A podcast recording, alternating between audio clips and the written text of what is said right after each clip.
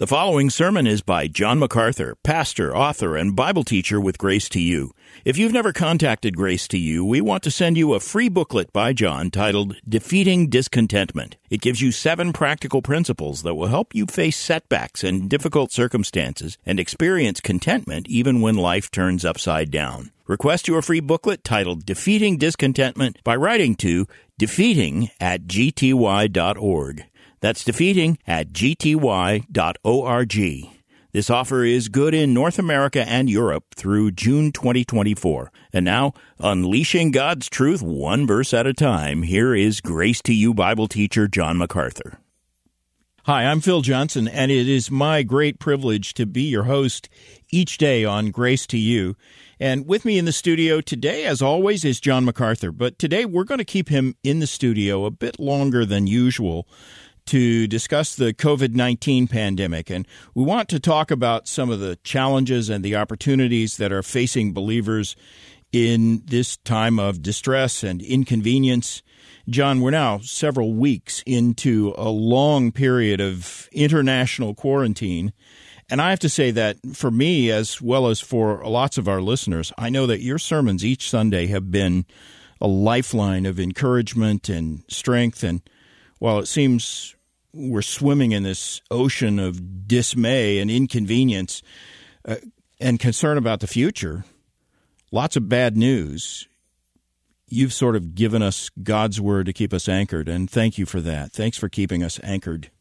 Well, it's, it's my joy to do that. I think uh, one of our politicians or one of our philosophers made the comment, don't ever waste a crisis. Well, that, from a spiritual standpoint, that's true as well. This is a global crisis. And you've got to speak to it. We've always done that. You know, this goes back to remember 9/11. Yeah. And uh, 9/11 happened on a Tuesday, and by Sunday I had to be prepared to speak, and it wound up being an hour and a half message on Islam, jihad, and the Bible to explain what was going on. I remember b- before that there was a there was a national incident over the fall of Jimmy Swaggart, and I gave a message trying to help people understand what can happen to a minister who's unfaithful and then the Supreme Court decision to legitimize um, homosexual marriage, same sex marriage, was another crisis moment to which I spoke. Through the years of my ministry, there have been times when you had to stop whatever you're doing because the whole world was giving its attention to something and it needed to be explained from a biblical standpoint. And certainly that um, that was my intention the first couple of Sundays to uh, give a divine perspective on what was going on and comfort God's people. The third week, however, I, I wanted to turn and take the opportunity to give the gospel, and that that I did uh, last Sunday, and I, I, will do it again this Sunday. Yeah, you know, you mentioned the uh, sermon you gave in the wake of September 11th. That is, I believe, the longest sermon in our catalog. And for years, it was the most distributed sermon, the hmm. most requested of all your sermons. Maybe you should start preaching longer sermons. Yeah, I would love to preach longer sermons, but I'd have to lock all the doors to keep everybody in there, and the nursery ladies would be crying blue murder at my back. There was another one that was virtually that long, and it was called a jet tour through Revelation. Yes, and I think trying to do a jet tour through the whole book of Revelation in one one run did take an hour and a half as well. Yeah. And for those who may not know, John is preaching every Sunday morning as usual, and the sermons plus some special music are, are being live streamed to every corner of the globe. But John, you're preaching to a nearly empty auditorium. What's that like? Well, first of all, I want to say thanks to you and Darlene for sitting out there. You were the only persons on the left side of a 3,000 seat auditorium. Yeah, we thought you might need somebody that that, uh, that somebody could make con- eye contact. Yeah. yeah. And uh, some of my kids were scattered on the other side, and yeah, we, I think we had about a dozen people. Yeah, preaching to an auditorium that seats three thousand, and there's only a dozen people there is a little bit different. People have asked me, um, what what is it like to do that? Um, without an audience. And to be honest with you, Phil, and you would know this because you're a preacher, uh, I'm not really that conscious of how many people are in an auditorium right. anyway. The, the whole of preaching is basically an exercise going on between my two ears. It's a, it's a mental battle, it's a mental struggle to capture the essence of biblical truth and convey it to the people. You know, you don't really interact with people. You don't really catch the eye of people. You're not having a conversation. You're proclaiming the word of God. And so, whether there are 10 people there or 10,000 people there, uh, sometimes um, you might assume that would change the dynamic of how one preaches, but it's it's never done that for me because I'm just trying to struggle to make sure I communicate that the best way I can, and I I have the same energy for the truth. My energy doesn't come from the audience; it comes from the truth. Right. I'm driven by the love for this truth that I want to communicate. Yeah, and I notice that as I sit there and watch you preach to this virtually empty auditorium, you're you're as focused as ever, you're as energetic as ever, as lively as ever. Mm. It's like you're uh, are, are, you thinking of those thousands of people who are live streaming? Yeah. No. No, I'm thinking of this truth which I love and which I'm so passionate about that has to be understood and conveyed. The passion comes from the truth. It rises from this incredible divine revelation that I have the privilege of explaining. No, I am aware I think last Sunday, uh, 85 nations were connected, uh, 60,000 separate devices. And if you, if you had somewhere between five and eight people for those, you maybe have uh, three, 400, 500,000 people listening. So I'm actually preaching to hundreds of thousands of more people in an empty auditorium. But that, I know that, but that, that, that I'm not thinking about that. I'm, I'm thinking about what it is that I'm trying to draw out of the Word of God and make clear to whoever's listening. It's ironic, isn't it, that the pandemic, though it's emptied the auditorium, has actually increased the size of the audience of people who are listening to you live. Yeah, and that again is um, the blessing of technology. This is just an astonishing thing to realize. And you also have a very um, rapt audience, a very uh, intense audience because there's fear and doubts and questions, mm-hmm. and people are face to face with their mortality. There's a certain fear of death. You know, I've been uh, doing a few things that I have to do, and uh, yesterday, as I was moving around for the first time, almost everywhere I, I went, people were wearing masks. So that's kind of just new, right? And it speaks to the issue that people walking all by themselves with no one else on the street are wearing a mask. Yeah. What what do they think is going to happen? But it speaks to the issue of this this almost irrational fear that something could strike them and that that that sense of mortality and the reality of death and things out of their control makes them more interested in, I think, transcendent, ultimate spiritual answers and answers about eternity. Now, I know there are a lot of people who are also concerned about something striking you because I am getting lots more questions than ever from people who say, How's your health holding up? My, my health is really wonderful. I, for the last two years, I think, or three years, after every Shepherd's Conference, I was sick with the flu. Mm. Last year, I was very sick with the flu. And by the way, last year, uh, the normal flu killed 80,000 Americans. Wow. That's more than will die from this coronavirus mm-hmm. in America. It killed 80,000. So uh, that was last year, and I got that flu, and I took Z-Pak and, you know, chicken soup and went to sleep, and I was fine. So, um, yeah, the Lord has given me strength and good health and so this year at the Shepherds Conference, purposely they kept me away from the tight crowds that sometimes press in on me. Right. Typically, because after two or three years of getting a bug after each Shepherds Conference, they said, you know, we don't want to do that. And so um, since that time, everybody sort of evaporated out of my world, and now I've been great. I, I don't know how much more time I can spend at home because there are so many house chores that I have now been assigned to do by Patricia. Cleaning the garage and all kinds of other assorted things. It's been kind of fun, really, to have some downtime and do some of those things that you have on your little domestic checklist. But yeah, kingdom issues prevent you from getting to them. But now I'm getting to them and uh, getting Yeah. them done. It's a little bit like a domestic reboot. You know, I'm doing Oh, yeah. stuff Yeah. that I thought for years, oh, I'll do that when I get around to it, and and now I finally can get around to it. Yeah, and the good news is uh, uh, being 24 7 with Patricia, we've decided we like each other a lot.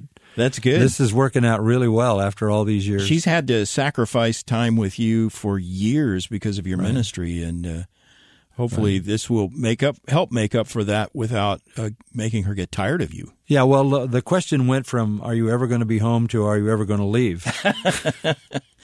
it's a little bit different. Yeah, I kind of doubt that. so uh, now, talk about the the rationale of the elders' decision to suspend our regular church services. I mean, you, you must have considered what about Hebrews ten twenty five? Let us consider how to stimulate one another to love and good works, not forsaking the assembling of ourselves together. Or, or Acts five twenty nine, we must obey God rather than men. Right. I was there, so I know we discussed those those verses. Talk about that. Well, um, first of all, the clear demand of Scripture is to be subject to the powers that be because they're ordained of God. Romans thirteen. Romans 13. And First Peter talks about the same thing honor the king and those who are in authority over you. God has set them in that authority. Um, the Apostle Paul tell, tells Timothy that we're to be good citizens. that We're to be live a quiet and peaceable life. We aren't rebels. We don't start protests. We don't defy the government. We conform. Um, we we're submissive to the government as as basically ordained by God. So that was an easy call for us. What would have made a difference would have been if this was persecution of the church. If all of a sudden the government decided to shut down churches as an act of persecution against churches, we would defy that because now you're into Acts 5, where Peter actually says, Do we obey God or men? You say we don't meet. God says we do, we must meet. You say don't preach the gospel. We say we must preach the gospel. So when the government gets to the point where it basically persecutes the church, the church has to take that persecution and still do what God has commanded the church to do. The the other thing that we talked about with the elders was if we defy this and if we say we're going to meet anyway, we run the risk of exposing people to this illness needlessly. And why would we want to do that? Because this is a health issue. This is a health crisis. And since, like any church, many of the people in our church are older, we we wouldn't want to expose them to that. We we've only had, as far as I know, and this was up to yesterday, we've only had one couple in our church in the Spanish ministry who actually got the coronavirus. But that couple, and not not an older couple either, wound up in the hospital because it was such a virulent uh, experience for them. So we wouldn't want to say, well, let them come to church and mingle with everybody else and let it be whatever is going to be is going to be. That doesn't make sense. We wouldn't purposely expose our people. That's not caring for your people. We wouldn't purposely expose them to that. And since we wouldn't have known, um, you know, we we just said, look, we're not going to do that. Um, in Shepherd's Conference, which was pretty amazing that we actually got it in because after Shepherd's Conference, the week after, every conference was shut down Right. everywhere. But we had Shepherd's Conference, and post Shepherd's Conference, there was a 90 year old pastor, a Russian pastor from Washington, who um, it was discovered was ill and died, and they thought it was the coronavirus, and it turned out to be the coronavirus. So some days later, the report came back. That was after the Shepherds Conference.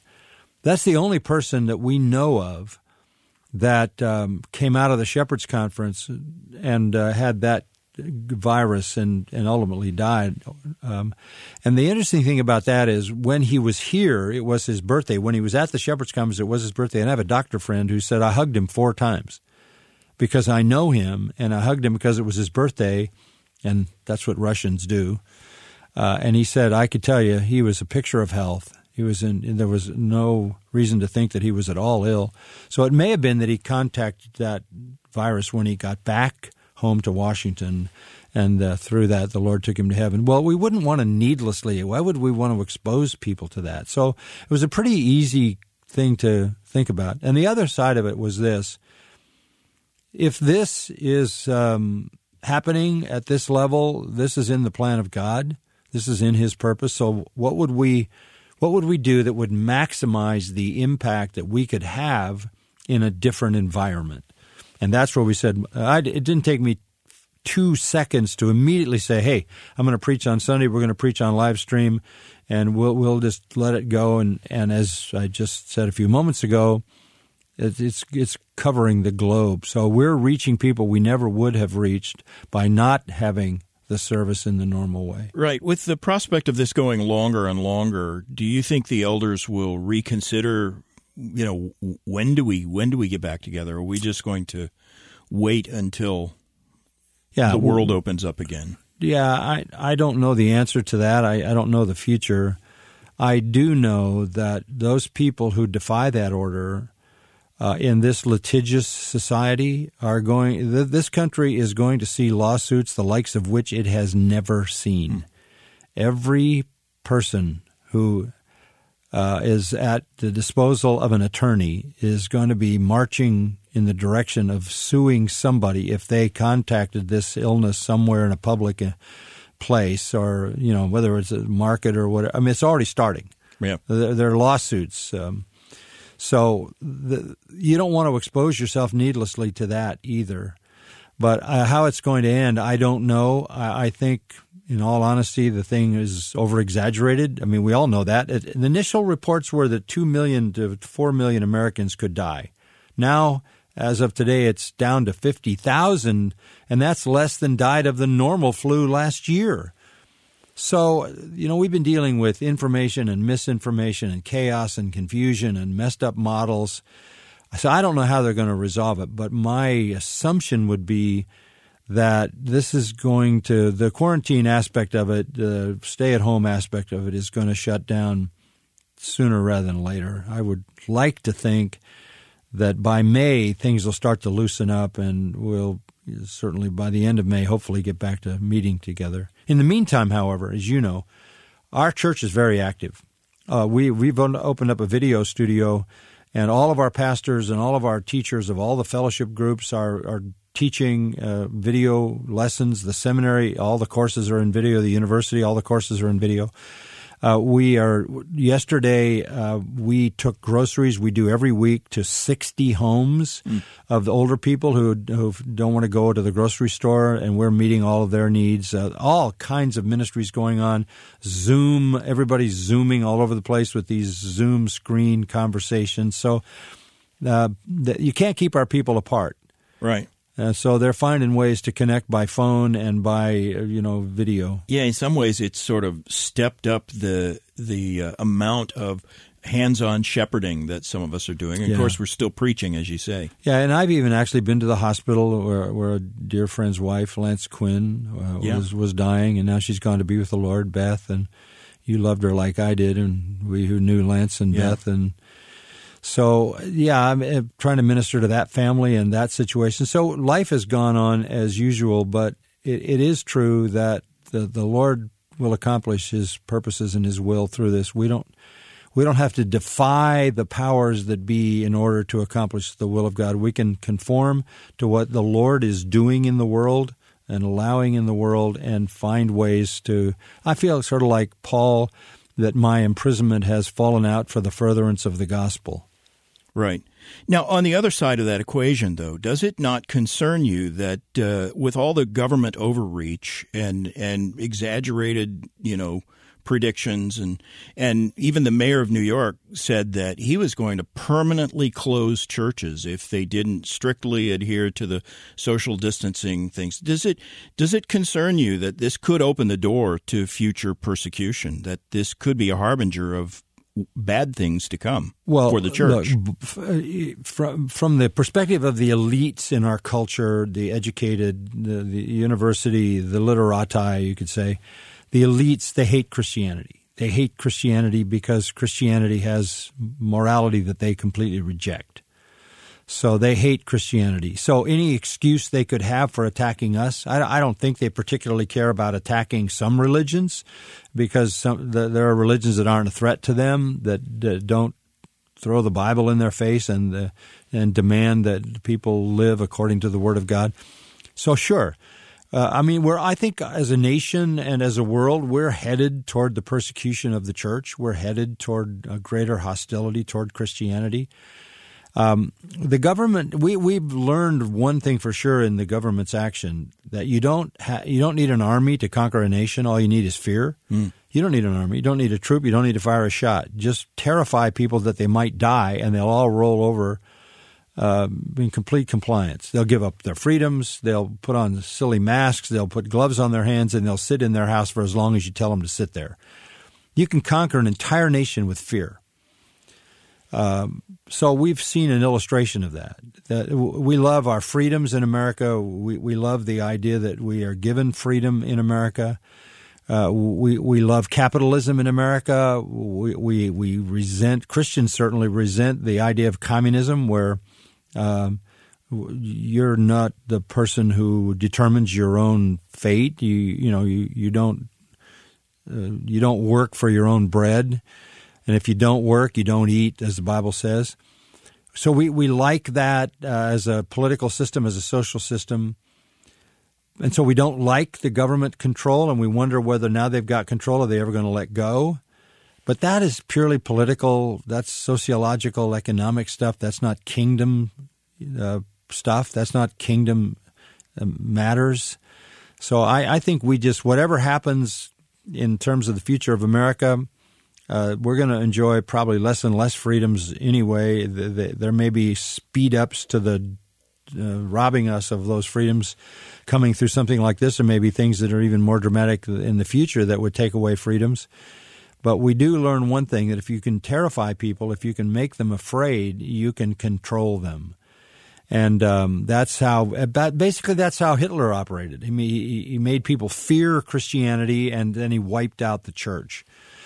Uh, made people fear the Jews, and he massacred the Jews. So there's there's a fear factor in all of this. But as Christians, whatever the political structure is, whatever the economics and whatever the sociology of it all is, it's all temporary.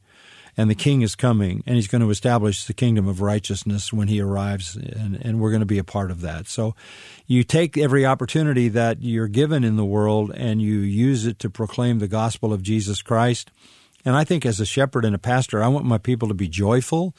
I want them to be encouraged. I want them to be hopeful because uh, uh, as, um, you, sometimes the environmentalists uh, make a big issue about what's going to happen to the earth and global warming and all of that. And if you want to see a the real global warming, eh, you go to the, the, Peter's epistle where he says the elements are going to melt with a fervent heat, and the whole heavens and earth is going to go out of existence, and that's not going to happen because you use hairspray.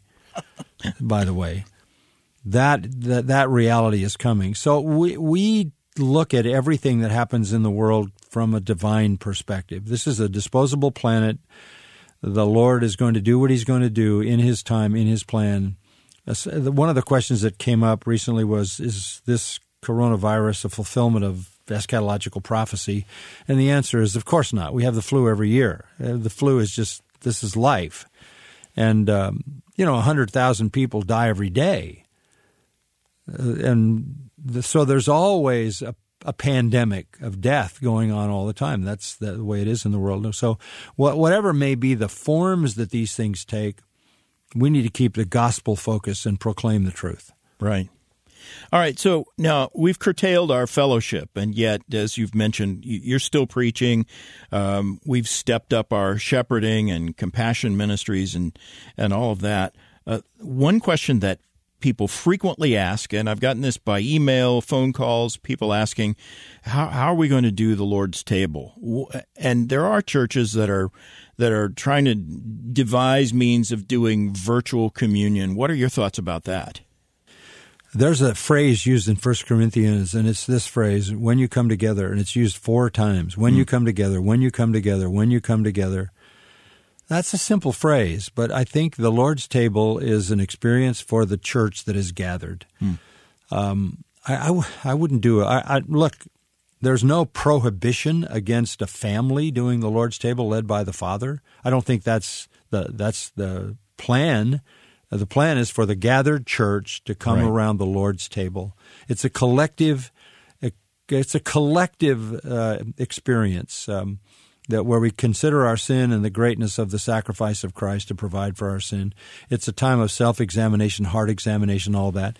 But I think it's for the gathered church, and so as a church, we have just said when this is all over, we're going to have a gathering and we're going to have a great celebration and we're going to come to the Lord's table. But in the meantime, a virtual Lord's table is um, a, a, a poor excuse for, for the reality. It reminds me of a. I was in Colorado and I visited a mega church, a kind of charismatic mega church. And uh, I was with um, Patricia and some of my grandkids. Um, and the the guy preached, and you know they had the typical megachurch music and lights and show and all that. And then this guy preached, and at the end he said, "Oh, by the way, this is Communion Sunday, and there's a table by the exit door, and when you go out, grab some crackers and and and juice." Wow. And my grandson looked at me and said, "Did I just hear what I heard? Grab some crackers and juice, Gramps. Let's get out of this place." So I'm not much for the grabbing crackers and juice approach to the Lord's table, and I think uh, I think it's better to, to do it right and Right. wait till we do it right, and that's what we've decided to do. Good. Yeah, and in fact, there's something valuable I think in uh, in uh, letting people wait and uh, and f- maybe for the first time in a lot of cases appreciate the significance of this ordinance. Yeah, because for half a century at Grace Church, it's been a regular part of our life as a Yeah. church, and now this is the longest we have gone without having the Lord's table.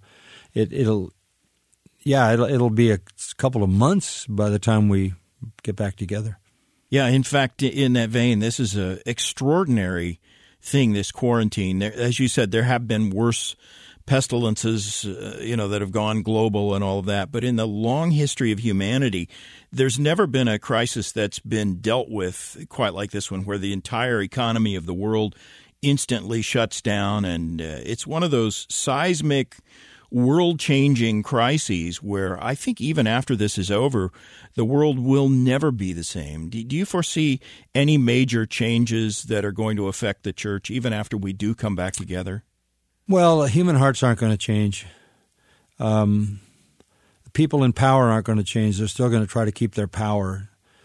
They may have uh, they may have ratcheted up their controls to some degree because they've they've taken power where they never had it before. I don't know, but that's sort of irrelevant to me. I don't really I don't I don't really care what the form of the government is. I mean, I prefer certain things, obviously, but we, we are kingdom people, and you know, my kingdom is not of this world, is exactly what our Lord said. And if if my kingdom was of this world, my servants would fight, right? So, but we don't fight. We say, okay, this is what God is doing in the world. He's in charge. This is uh, this is within His framework and His plan. How can we live as lights in the world and make the gospel the issue? And, and again, that that 9/11 experience was dramatic because all of a sudden people saw vulnerability and the reality of their mortality and the imminence of death and be, being beyond their control, and there was a new openness to, "Am I ready to die?" Um, do you remember? Um, I think it was in the 90s.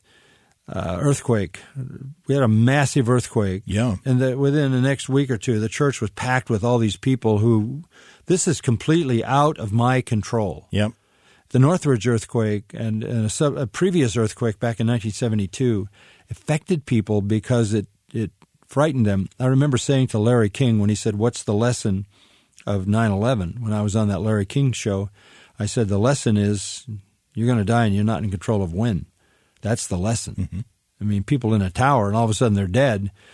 Uh, that's what frightens people. So I, I think these kinds of things the Lord can use to awaken people. You know what Jesus said in Matthew 11? He said, Come unto me, all you who are weary and heavy laden, and I'll give you rest.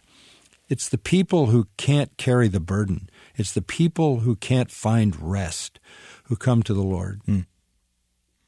Yeah, so this is a good thing, actually. Well, in fact, in that same vein, talk about some of the spiritual lessons that we can learn from this pandemic. It certainly reminds us, for example, that life is tenuous. Not only, like you say, we don't have control over it, mm-hmm. but it's short. James four fourteen. You're you're just a vapor that appears for a little while, then vanishes away. What other spiritual reminders would you see in this current crisis? Well, I think just touching base with what you said and, and the, the, thought from James that life is a vapor. Um, uh, we don't know how many millions of babies are aborted. And then you add all the illnesses and all the diseases and all the natural causes. And as I said, death is all around us. Death is all around us. And it, it's it's not just death that's all around us, but th- this is a very despairing culture we live in today. And what makes not death fearful, but life so vapid and empty is the inability to make meaningful relationships. Hmm. Marriages are disasters. In any kind of relationship between men and women, um, basically is assumed to be temporary, short lived, and even a marriage. And so people say, "Why did I get married? I don't want to get a divorce. I don't want all the the hassles that go with divorce." And uh, kids don't get along with their parents. Parents don't know how to train their children. They don't want to discipline them. They've been taught by, for generations now that spanking is a crime against your child. It's child abuse, and the Bible is really clear that if you don't do that, you're going to get a rebel. And so we have all that rebellion. Uh, marriages are in disastrous condition. Families are shattered, and we're starting to see that even in this COVID nineteen thing. That what's escalating is violence in the home, mm. home violence, violence between uh, husband and wife and parents and children. Abusive parents now aren't leaving home. The kids don't get any relief. They don't get any protection. So what is happening is it isn't just that we might die. It's that life just is not fulfilling. There's no joy. There's no happiness. And um, and then you add another factor to it, which I think is quite interesting. There are there are no sports. Yeah. So you've got the usual escapes aren't there, and the bars aren't open, and that's another escape that's not there. Um, and I don't know, uh, maybe even getting drugs is more difficult than it normally would be because they can't get out on the streets and do that. I don't know to what degree, but the normal devices that people use to take them away, they can't go to the movies um, t- television looks like a pile of reruns all the time. Nothing, nothing that they usually fill their void with is is the way it used to be. And I think in all this emptiness, um, we, we just need to take every opportunity we can to proclaim the gospel. This is a prime opportunity for Christians to be bold evangelists, isn't it? Because people are facing their mortality with an unusual sense of immediacy. Uh, the threat of disaster hangs over the whole world and our economy. Hearts are full of fear, and the only real solution to what is humanity's biggest problem is the gospel. People yeah. are, I think, ready to hear it. Yeah, and there's another thing as well.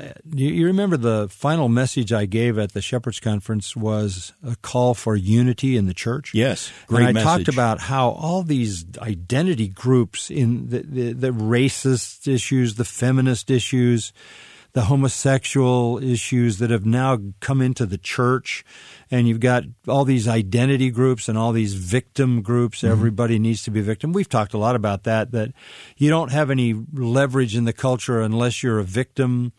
And that that's the, the then the more victim categories you fit into the more power you have because you're a victim. Right. Uh, you know, we, have talked about that. That's called intersectionality where this category of victim and that category of victim intersect with each other and you're double triple victims. And that that was that was dominating the the dialogue in evangelicalism. You know we've got to do reparations for this and we've got to let women be what they should be and we've got to you know pay back people who were abused in the past and we've got to have a space for people who are celibate homosexuals because that's normal for them and all this identity. And it was it was caustic, it was mean, it was divisive, and I made the the statement in that message at Shepherds Conference that when people don't have the real enemy in view, they fight each other. Hmm.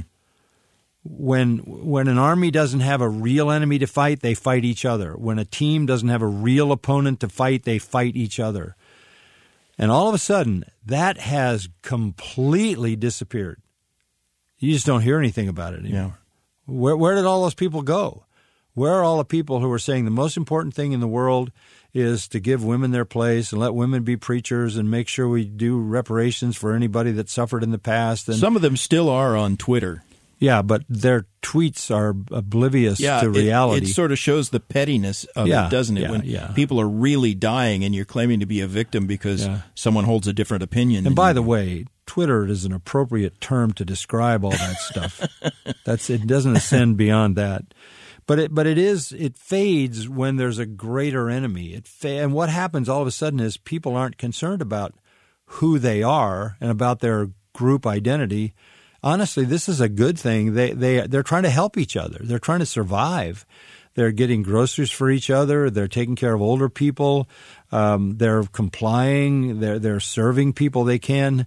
There people are coming up with all kinds of ways to help people.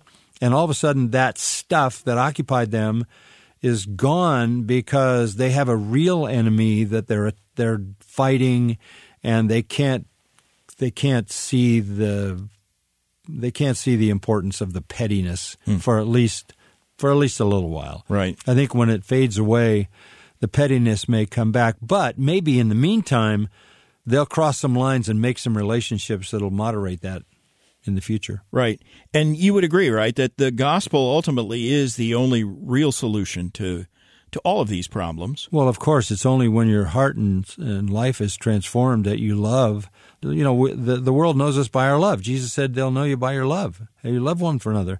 So the only the gospel transforms the heart into a heart of love. So, with that in mind, let me ask you about um, an article that appeared in Time magazine just a few days ago. Many of our listeners. Does that will, magazine still exist? It does. I, I, don't know if they only publish online, but I saw this article online. Uh, and many of our listeners will know the name of the author, N.T. Wright. He's an Anglican bishop, mm-hmm. an academic, uh, formerly, I think, the Bishop of Durham, and mm-hmm. now he's a professor of New Testament and early Christianity at the University of St. Andrews.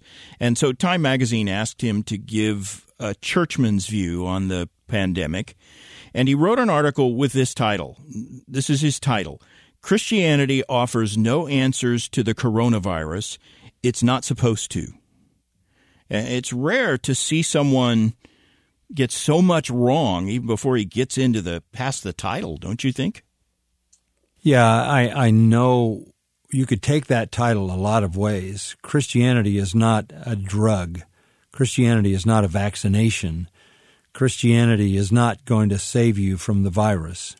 By the way, just thinking about that, Phil, isn't it amazing how little the healers, the supposed healers, have to say right. in the middle of a coronavirus? Where did they all go? Yep. Wait, wait, wait a minute. Where, where are they when we need them most? In fact, I think it's Bethel Church that um, that stopped all their healing meetings during the coronavirus. What kind of a crazy oxymoron is that? Yep. But I, I think maybe I, I, didn't read the article by N.T. Wright, who's not trustworthy, by the way, and who does really. Yeah, let me summarize his point for you. Here, here's here's I'll read you part of what he says. This is his basic thesis. He says that instead of trying to understand why there is suffering in the world, what we need, he says, and this is an exact quote. He says, "quote What we need is to recover the biblical tradition of lament." He says, Lament is what happens when people ask why and don't get an answer. It's where we go when we move beyond our self centered worry about our sins and failings and look more broadly at the suffering of the world. And further, he says, the point of lament is that God also laments. So he's basically saying the, right way to look at this is that uh, these things are beyond anyone's control, including God. He's lamenting. Uh, there is no answer to the question of why. And I know you've given whole sermons yeah. taking the opposite that, perspective. That is a, a very irresponsible way to look at anything because essentially what he is saying is I don't see God active in this situation. I see God outside of it lamenting over the fact that it's even happening. Yeah, in fact, this, this is a bizarre view of God. There was another uh, well known Christian leader, I won't name him, but uh, he was interviewed and asked, why would God allow this to happen? This was his answer. And again, I'm quoting his exact words. He said, Well, I don't think that God planned for this to happen. That wouldn't be your answer, would it? Well, look, no. If God didn't know about this, if God didn't plan this, if God isn't in every single aspect of this, then God's not God. Somebody else is God. Um, the coronavirus is God, or the devil is God. But God, by definition, is the sovereign over everything. And if you deny that the true God of Scripture, who claims over and over and over and over to be sovereign over everything and to do good and to allow evil in the world, if, if you believe that the Bible takes everything back to God, everything, then you know God is in this. If you deny that God is in this and you see God outside weeping about it, then you have denied the God that is revealed in Scripture. You've mm. denied the true God. It isn't that God finds pleasure in punishment and all consequence to sin in some form or right. punishment indirectly uh, we see Jeremiah weeping. You know, in a sense, those are the tears of God. But but to think of God as someone like us who just sits in a corner and feels bad because stuff's happening that he can't control. Yeah, there's no comfort in that. Well, yeah, the only comfort we all have is because God is sovereign and because he transcends everything and in everything he has his purpose. And um, his purpose is good. Yeah, for good for us and glory for him. Right. Right. Now, you touched on this earlier. Um, you, you, mentioned it in passing, but uh, I want to come back to it. A few of our listeners have written or called to ask if you think this current plague is one of those end time pestilences that is described in Matthew 24 or the book of Revelation. You, said earlier, no, I mean, we have the flu every year. This is a, a similar manifestation of that. Could it be a harbinger of worse things to come? No, I think biblically this this this doesn't connect with anything in the in the Bible. You, you, I'm hearing people say this is the judgment of God on homosexuality or abortion or you know uh, our failure to put God in the right place. Listen, when that judgment comes, it's not going to be the flu. Hmm. It's not going to be the flu. Last time that judgment came, he drowned the entire world, hmm. the whole human race, except for eight people in Genesis 6. There is coming uh, the judgment of God when the whole world is burned up. Um, prior to that, there's a series of judgments that occur they're described in Revelation from chapter 6 through 19 in the return of Jesus Christ. But those are things that are also described by our Lord in Matthew 24 and 25 that happen in the time of tribulation. But that's after the rapture of the church. And the rapture of the church, the catching away of the church, which is the next event, is a signless event. So th- this is just life. So if if um, if fifty thousand Americans die of the flu, is that uh, apocalyptic? No, no. I mean, people are dying all the time. Uh, you, you would have to go back to 1918 and said, well, what about when 100 million people died of the Spanish flu back in 1918? Was that apocalyptic? Or you could go back to the bubonic plague when millions across Europe died, and you could go back to well, go back to to wars, World War One, World War Two, millions died does that mean that because millions died in World War II, that was the wars and rumors of wars? No. That's just life. That is life. Life involves death, and it involves death by many, many means. And part of the fall is bacteria and virus and corruption and all of that. So I don't, I don't see this in any sense being apocalyptic or um, dealing with the, the last days just before Christ uh, establishes his kingdom. Far more horrifying realities will come then. You know, then you have a fourth of the earth dying and a third of the earth dying in the book of Revelation, and you have the heavens collapsing and darkness coming and great balls of fire out of the sky hitting the earth and the waters being corrupted and th- those are massively different than the flu. Right.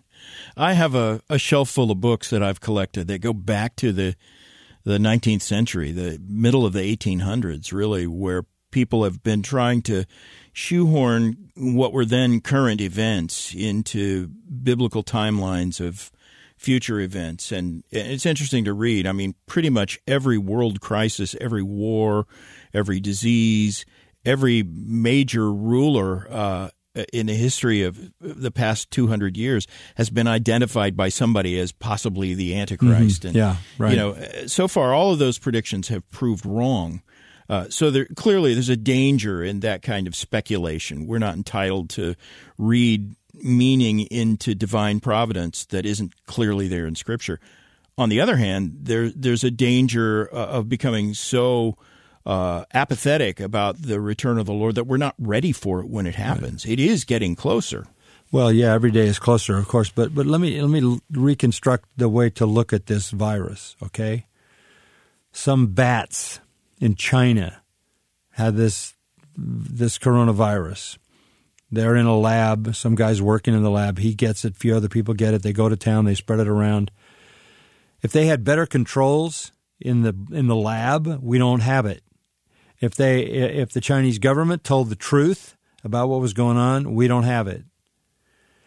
Uh, if the models were different, that were assumed that millions of people all over the earth were going to die, we're not going to have this. If we had stopped people coming from China from spreading around the world at the first, this isn't going to happen. So you, you cannot attribute all of those things to God. If um, and we heard this too some years ago, uh, people were warned. Even American previous presidents were warned that we needed to get more ventilators. If we'd had more ventilators, fewer people would have died. This is this is not how the divine judgment of God works. You, you can't stop the judgment of God, the eschatological apocalyptic judgment of God, by having more ventilators. So this is just life. This is life. It's appointed that a man wants to die. You don't know when it's going to happen. It could be a car accident. It, it could be an, an illness. Um, it, it could be the flu, and maybe it complicates itself and it attaches to something, some other weakness, and so forth. But when the judgment of God is described in the Bible, it is if it's a plague, it is a plague like in Egypt. It is it is a plague that basically has no explanation but a divine one. Hmm. This this could have been prevented by better preparation, um, and in fact, the outcome of this is probably going to be that we'll be better prepared in the future for this. To, uh, so that would mean if it was a judgment of God, we figured out ways to hedge against the judgment of God. So this is just life. Uh, this is the flu. This is life in the fallen world, and we have to deal with virus. One of the obvious effects has been widespread fear. You see that in believers and unbelievers alike. And uh, I know you've dealt with that a lot recently. Fear, we're told in Scripture not to fear. Is it a sin to fear in a situation like this? Yeah, it's a sin to fear. If you mean by fear, um, the sense that everything's out of control. Um, it's sensible to say drive carefully because you fear that if you're irresponsible or you don't drive carefully, it's you could get in an accident. It's um, it's sensible to fear texting when you're driving, right? You don't want to do that. It's sensible uh, not to get in an airplane with a guy who just got his license and wants to fly you over the Rockies. That's a normal fear. Um, yeah, I think there there are fears that we would put in the category of sensible protections. You want to be careful about certain things. That's that's normal. But the fear you're talking about, the sinful fear, is that the world is not in the control of God. If if you divest God of His sovereignty over everything, that's a sin. So, whatever comes into your life, your response as a Christian is God has this. It's in the plan. It's in His purpose. It fits what He's doing. All things will work together for good to those that love Him and are called according to His purpose. This is for our good. Count it all joy when you fall into various trials because they have a perfecting work.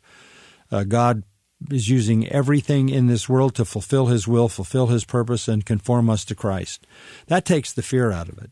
I don't have any fear of dying because I'm going to be with the Lord. I don't have any fear of what would cause me to die because that's the way I'm going to go to be with the Lord. I don't have a fear of anything else that would alter my life in some permanent way because that too would be the purpose of the Lord. Uh, look, I don't, I, I wouldn't want to be, uh, I, I would like to be able to live the way I'm living now with strength and energy and able to do everything I've always done but that may not be the Lord's plan for me. He might extend my life beyond my ability to do anything, and you know nobody wants a lingering life where you're you're just a, a somebody everybody has to take care of. But if God has a purpose in that, that's His purpose. That's His will. So I think what takes the fear away is that God is your protector. God is the one who has your life in His hands. Um, and He knows every single thing that goes on in your life, and He has a purpose and a plan, and He will bring that to its fruition, and it's inevitable. He's in control. That is the ultimate confidence that removes all fear. And if you if you are afraid, it's because you don't trust God in that process of accomplishing His will.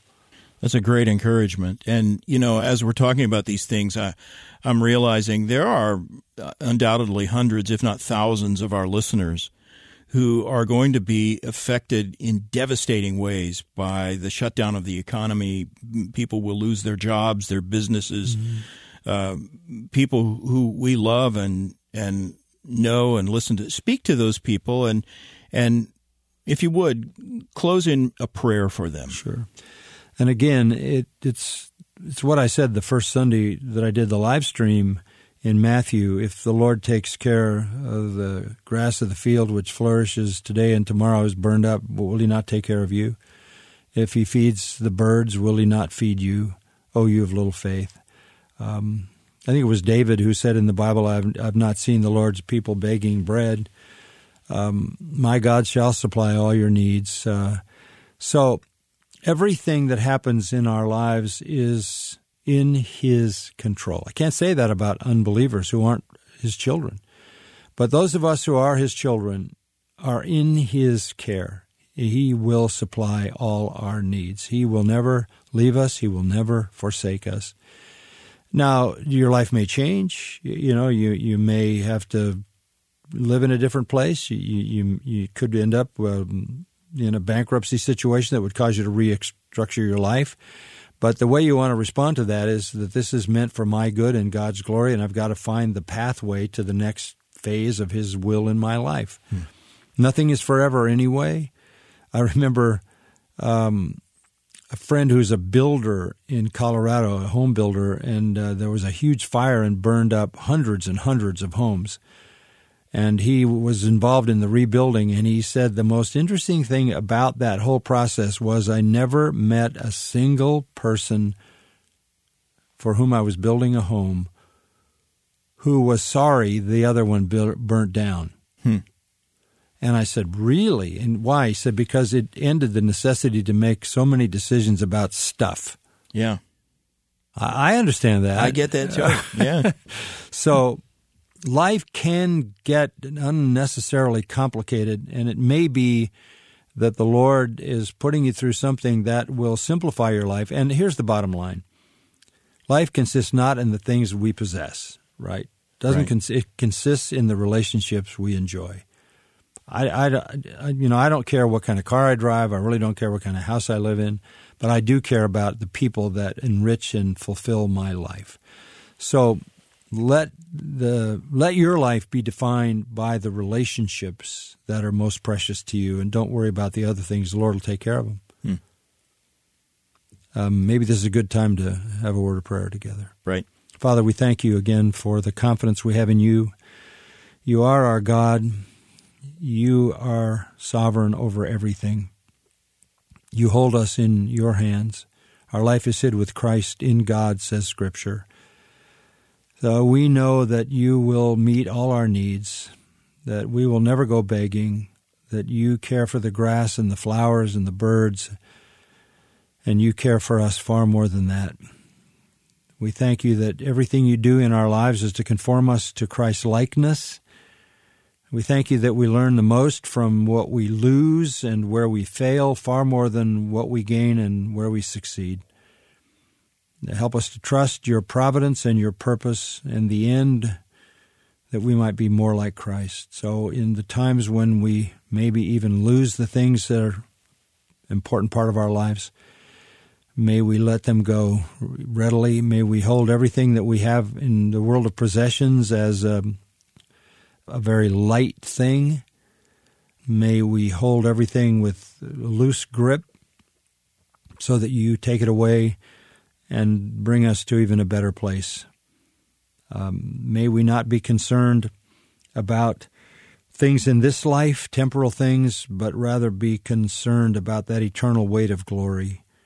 May we set our affections on things above and not on things on the earth. Uh, because it's above in heaven where our Father is, our Savior is, and where our reward awaits. So give us heavenly perspective and bring us joy in that hope, we pray in Christ's name. Amen. You've been listening to John MacArthur, Bible teacher with Grace to You. For free access to all of John's lessons and a listing of study Bibles and books available for sale, visit Grace to You's website at gty.org. John MacArthur and Grace to You reserve all copyright protection under applicable law. Our copyright policy is available at gty.org and it includes instructions for and limitations on duplicating this digital file.